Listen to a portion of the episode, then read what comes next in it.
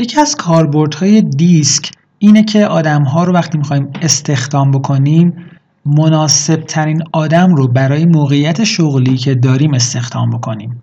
مثلا اگر من می‌خوام یک بازاریاب استخدام بکنم باید کسی رو استخدام بکنم که توانایی ارتباط برقرار کردن با دیگران رو داشته باشه. یکی از تجربیات بد ما و اشتباه ما در واقع این بود که ما یه دوستی برای بازاریابی گذاشته بودیم که فکر می‌کردیم می‌تونه چون درسش رو خونده بود مطالعه می‌کرد در موردش نویسندگی می‌کرد و توانایی که خودش مطرح می‌کرد به نظر ما می‌خورد با بازاریابی. ولی یا بخش فروش مخصوصا. ولی وقتی که مثلا کسی زنگ می‌زد با این آدم صحبت کنه معمولا حس خوبی نداشت. وقتی تلفن قطع می‌شد معمولا می‌گفت اه چه آدم مزخرفی بود. و ما ندیدیم که از آدم ها تعریف بکنه و از صمیم قلب دوستشون داشته باشه. خب می‌تونید تصور کنید دیگه. این آدم اصلا برای بازاریابی و فروش مناسب نبود چون آدما رو دوست نداشت و از ارتباط گریزان بود. ولی این آدم قابلیت دیگه ای داشت. می‌تونست در زمینه تولید محتوا خوب کار کنه که بعدا این کار رو بهش سپردیم و این کار رو انجام داد. چی می‌خوام بگم؟ اینکه من وقتی می‌خوام آدم جدیدی رو به مجموعم اضافه کنم باید بدونم برای کجا می‌خوام این آدم رو اضافه بکنم و این سمت و این مسئولیتی که می‌خوام بهش بدم چه ویژگی هایی باید داشته باشه و اون ویژگی ها توی کدوم لایه شخصیتی بیشتر پیدا میشه. مثلا کسی که قراره برای بازاریابی باشه خب باید آیه بالا داشته باشه تا یه حدی برای اینکه بتونه با دیگران ارتباط خوبی برقرار بکنه. کسی که برای تدارکات می‌خواد فعالیت بکنه کار پشت صحنه کار خدمات می‌خواد انجام بده احتمالا باید اس بالا داشته باشه. اگه این آدم دی بالا داشته باشه گوش به حرف نمیده فقط می‌خواد دستور بده.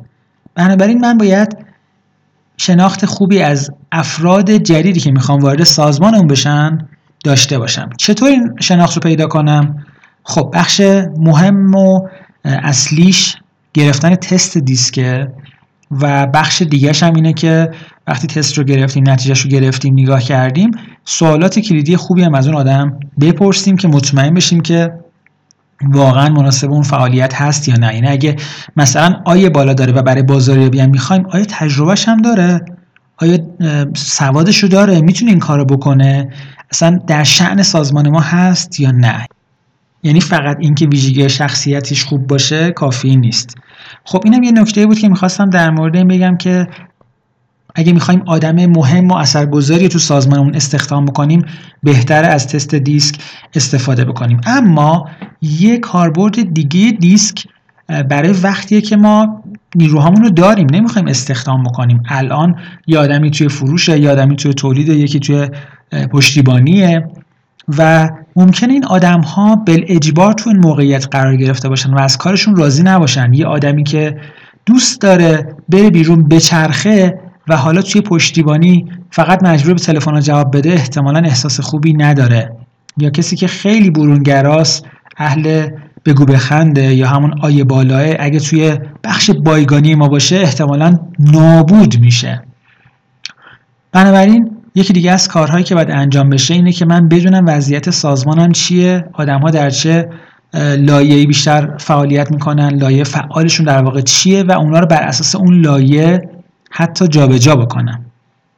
یک کاربرد دیگه دیسک هم اینه که توی سازمانی که من الان دارم فعالیت می‌کنم اعتراضاتی که کارمندا به همدیگه دارن تعارضاتی که بین همکار و پیش میاد رو بتونم مدیریت بکنم. یه دونه دی دارم بغلسش یه دونه سی نشوندم. این دی و سی 90 درصد احتمالا با همدیگه به مشکل می‌خورن. یا یه دونه آی دارم دوباره یه دونه سی نشوندم بغل دستش. اون آیه هی حرف می‌زنی سی میگه بابا ساکت شو ببینیم داریم چیکار می‌کنیم؟ یا سه تا دو تا آی گذاشتن بغل دست هم چی میشه؟ سازمان می‌زنن سر خودشون از اون ور کارم نمی‌کنن. بنابراین اگر من بتونم مدیریت کنم و افراد شایسته یا استخدام بکنم در گام بعدی افراد رو در جای مناسبشون بذارم افرادی که با هم مشکل دار هستن رو جابجا بکنم افرادی که بهتر می‌تونن با هم دیگه کار کنن رو جابجا بکنم و کنار هم بذارم افرادی که در موقعیت شغلی فعلیشون راضی نیستن جابجا بکنم و در جای بهتری قرار بدم سازمان بهتری خواهم داشت و دیسک این کار رو برای ما انجام میده.